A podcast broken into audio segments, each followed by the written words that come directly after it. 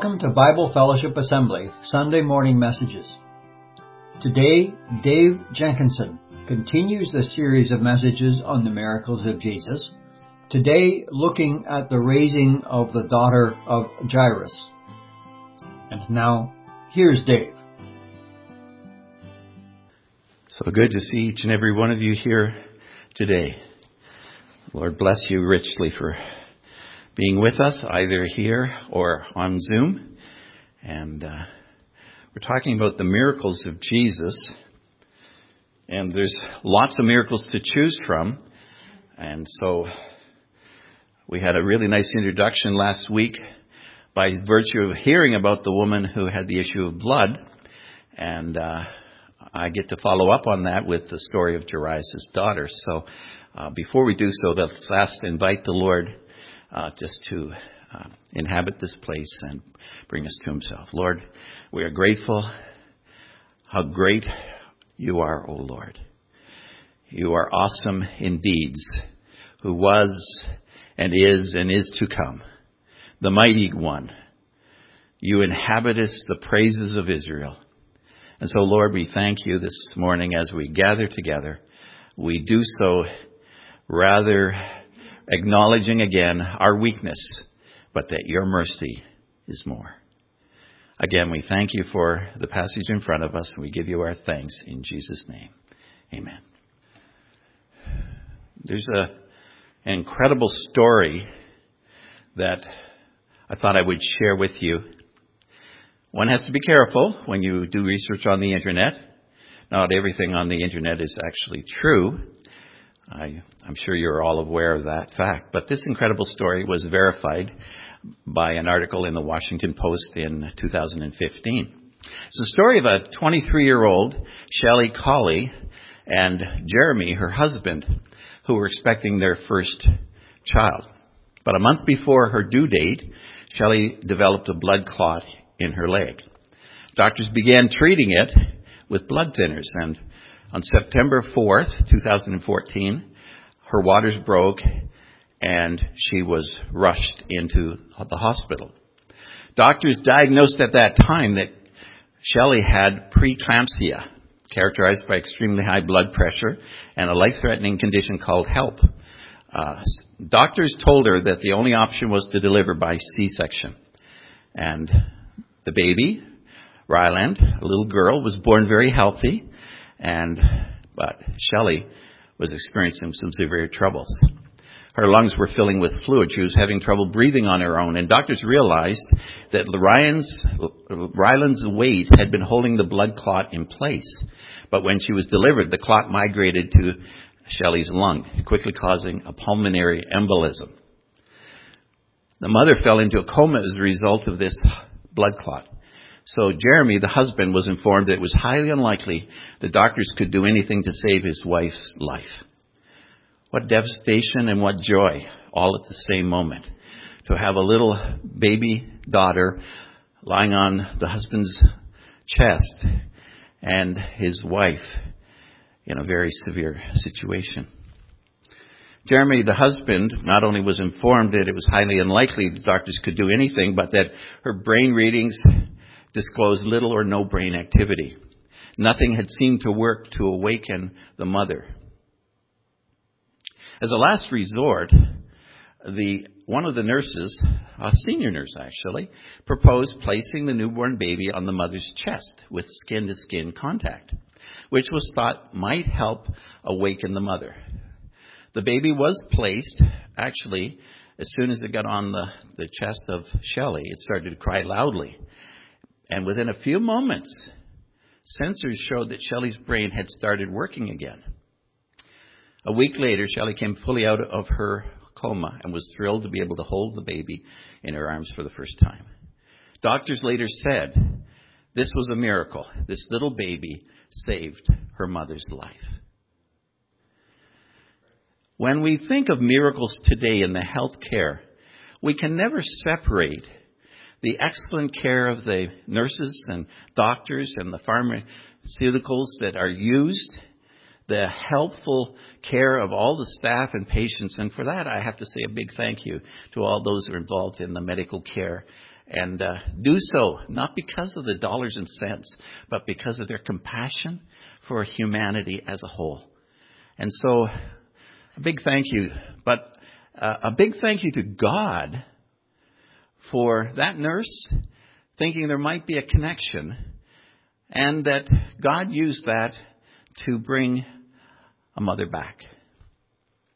So what is a miracle? Is, is a miracle something that just happens and you say, well, I have no explanation? Or was this simply a feature of how we as parents are connected to our children? Doctors said at the time that it was a miracle. But let's go back to that passage and that illustration in a few moments. First of all, the miracle that we're talking about today is the story of Jairus' daughter. We had an introduction to it uh, last week, and uh, for that I was much appreciative of the excellence in how it was portrayed.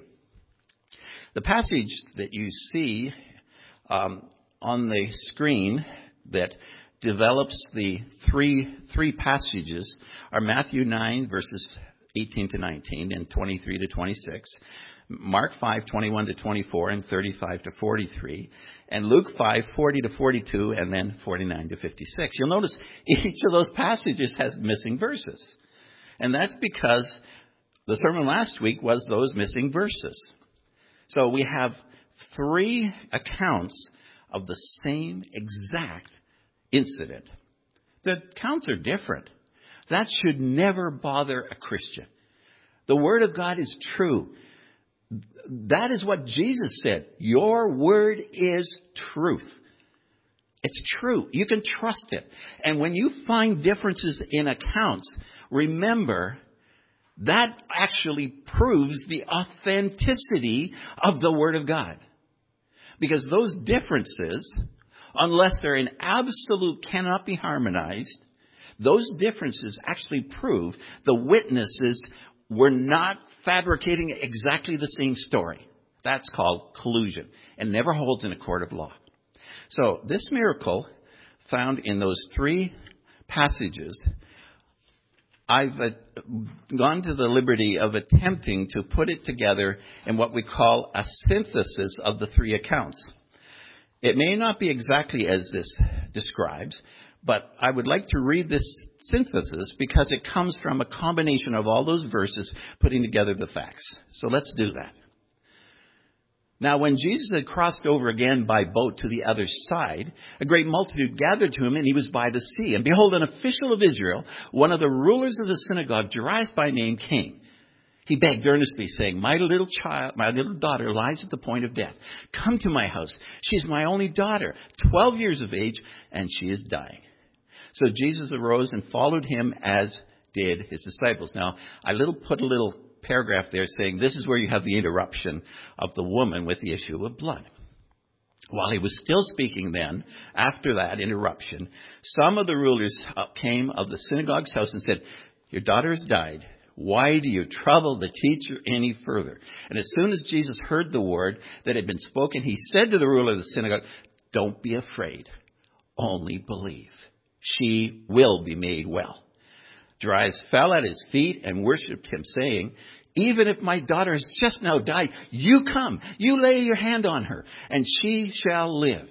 And Jesus permitted no one to follow him except Peter, James, and John, the brother of James, and the father and mother of the girl. Then he came to the house of the ruler of the synagogue and saw the crowds and those who wept and wailed loudly. And he said to them, Leave. This little girl is not dead, but is sleeping. They scorned him with laughter. They ridiculed him. And when he put them all outside, he then took the father and the mother of the child and those who were with him and entered where the child was lying. And he took her by the hand and said, Talitha, cumi. Little girl, arise. And her spirit returned, and she rose immediately and walked, for she was twelve years of age. They were overcome with great amazement. But he commanded them strictly, no one should know it, and that something should be given her to eat. So let's just briefly examine before we get into the, the facts of this, or some of the facts of this account. Why sickness? Why do we experience sickness anyways? Not, not why sickness according to a health textbook, but why sickness according to the Bible?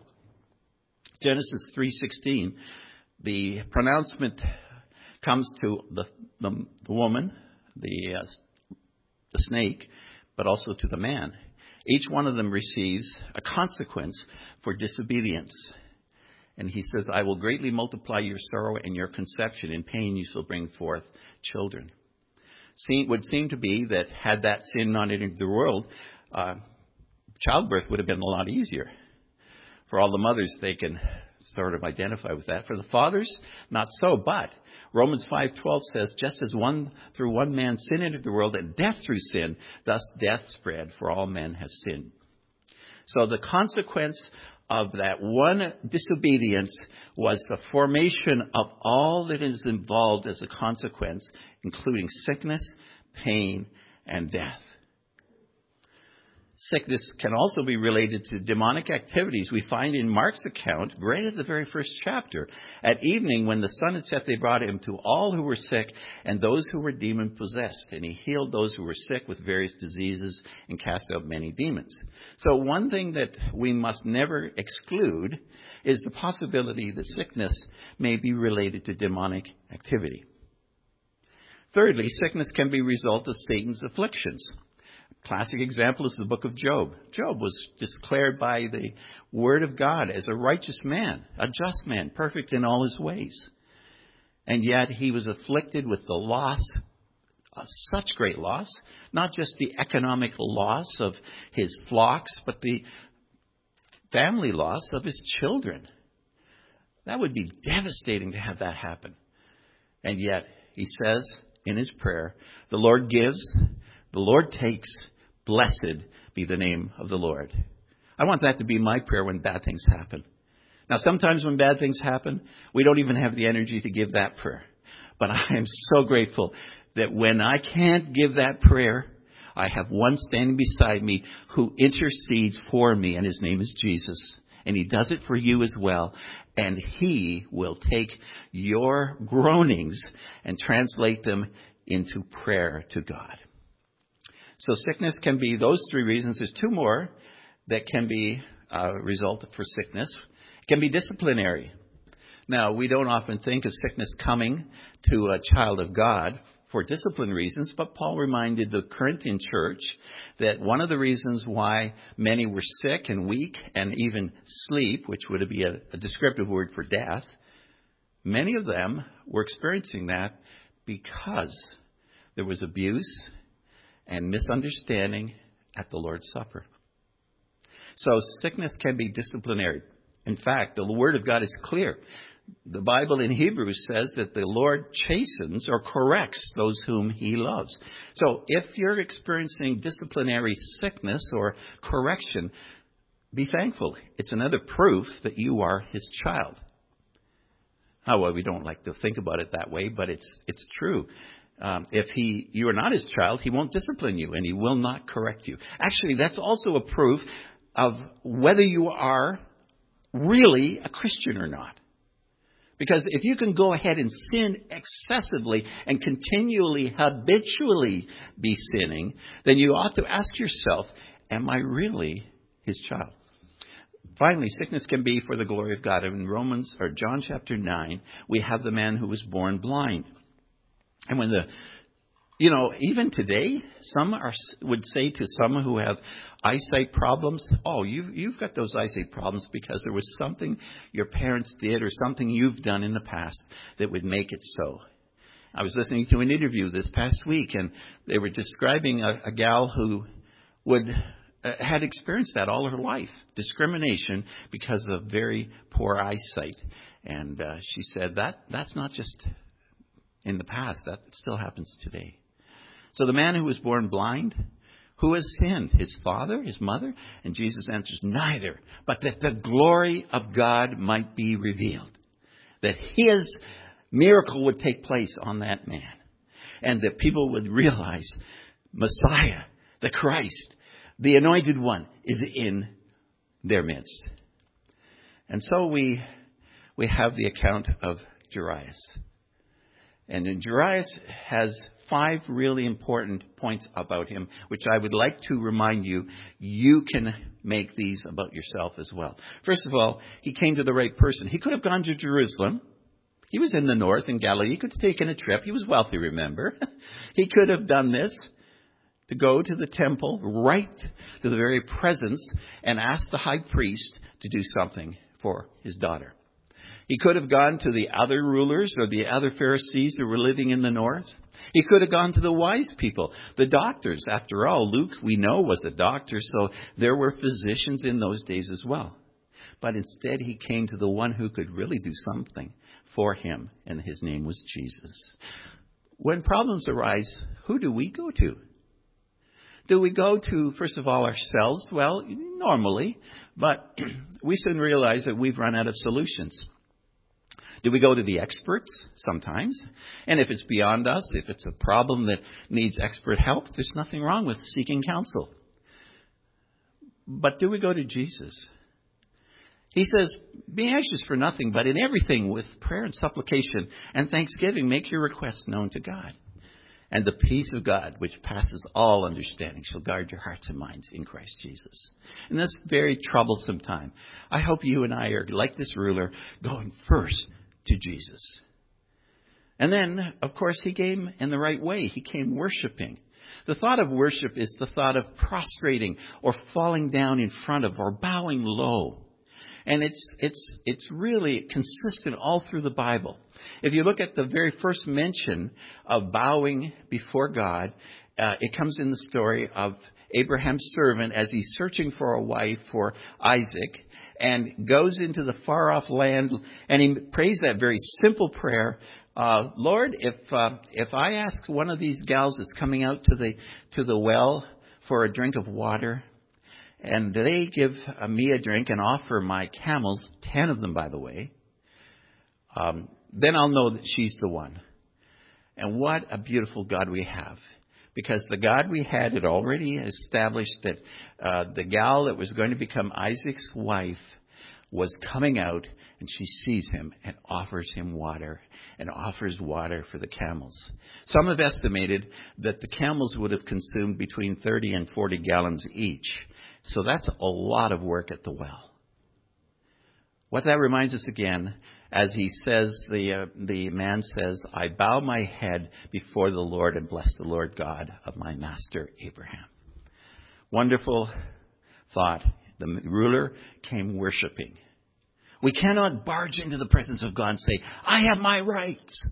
No, we come humbly, respectfully, and knowing that we serve a merciful and loving Heavenly Father. The ruler also came requesting. He didn't just say, well, you know what I need. You have, you have everything under control. I don't need to ask anything. No, the Lord Jesus was very clear. When we come before the Lord, we're to ask, seek, and knock. Be specific in our prayer life. And the wonderful thing about it is the more specific you are, the wonderful, specific God answers specifically. And we, if we're being prompted by the Holy Spirit, have no limit to what you can ask from God. But remember, it's always in His name.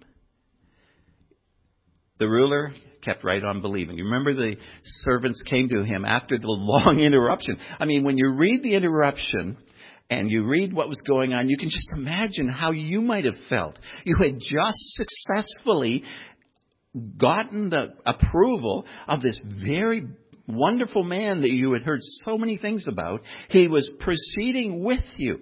What a joy. And now this woman comes along and interrupts everything. And then the servants add another dimension of interruption when they say, Why are you bothering this man? Your daughter has died. He kept right on believing. Sometimes you and I are called to believe something that doesn't make sense.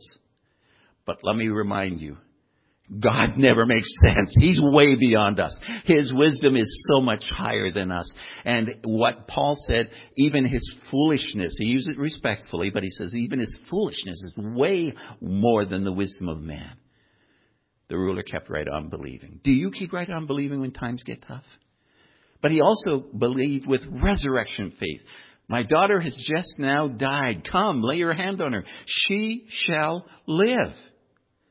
What a beautiful resurrection story.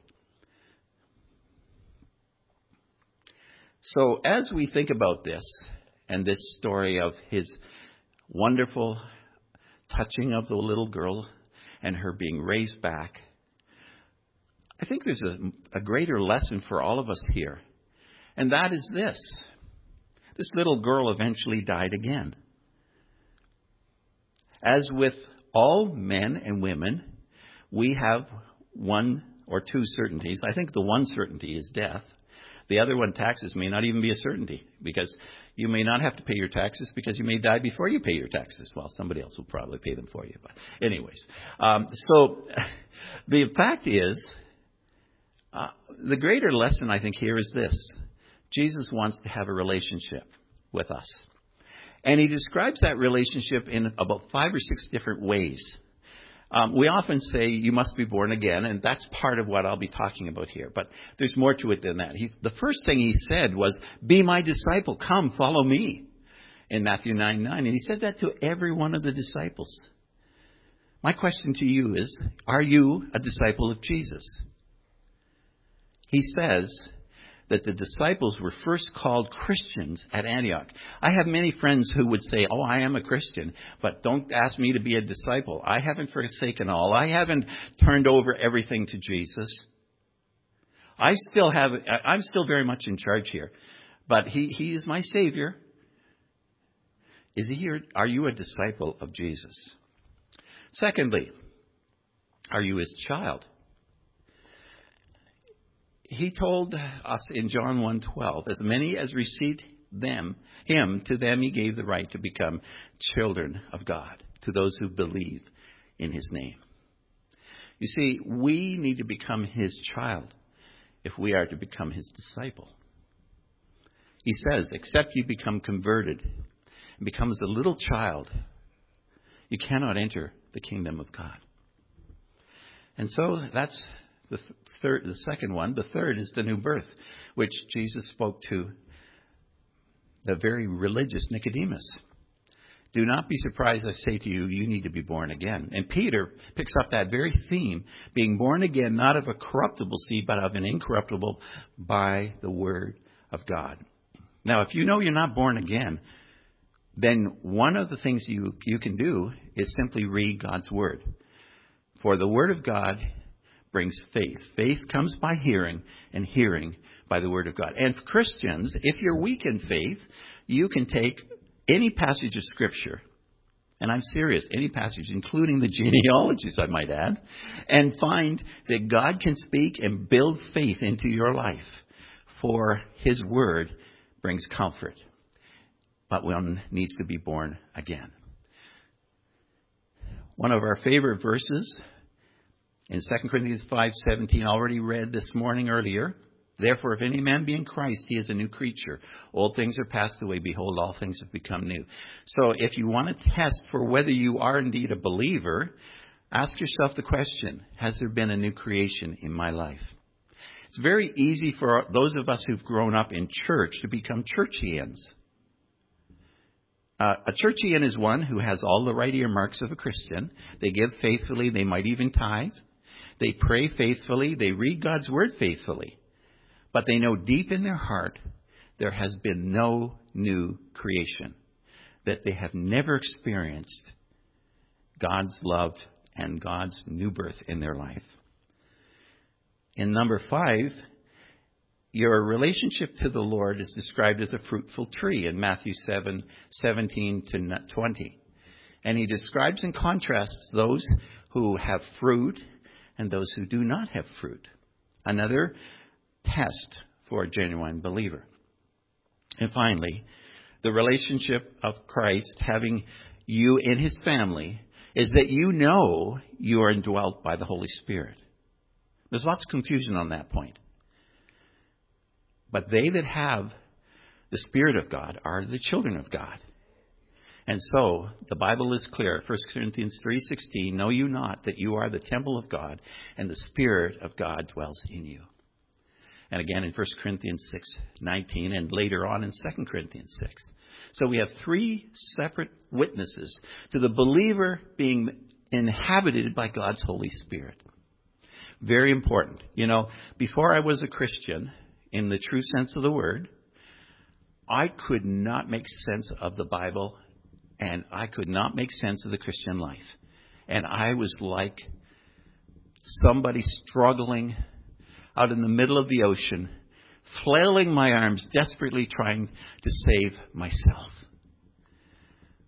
But when I suddenly realized that Jesus had come to give me rest, I simply abandoned myself to Him, and He pulled me up and made me a new creation and gave me the Holy Spirit. At the beginning of this message, we spoke of a newborn cry which helped save her mother's life. There is a baby born in Bethlehem which can save you. And his cry, it is finished, can save you if you will but trust in him. It is very simple. Behold, I stand at the door and knock.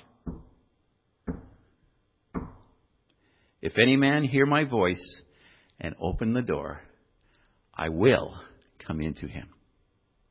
I will eat with him and he with me. What a delight for those who have opened the door. It only opens from the inside. He will not push it open. He loves you tremendously. He loves you with his intense desire. He went to the cross that we might experience his forgiveness. And he says, if you will just open the door of your heart, I will come in. That's his promise. And his word is true, and his word is faithful. And so, as we've looked at the story of Jairus, the greater story is Jairus needed to know Jesus as his Savior and Lord. He came the right way I trust he made the right decision, but the Word of God is unclear as to where Jairus and his wife and even the little girl ends up. But the fact that they were in this story is pretty significant.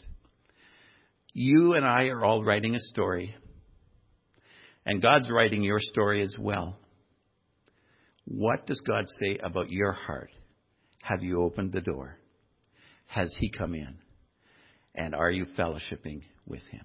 May God bless you this day that many will come to know the Savior.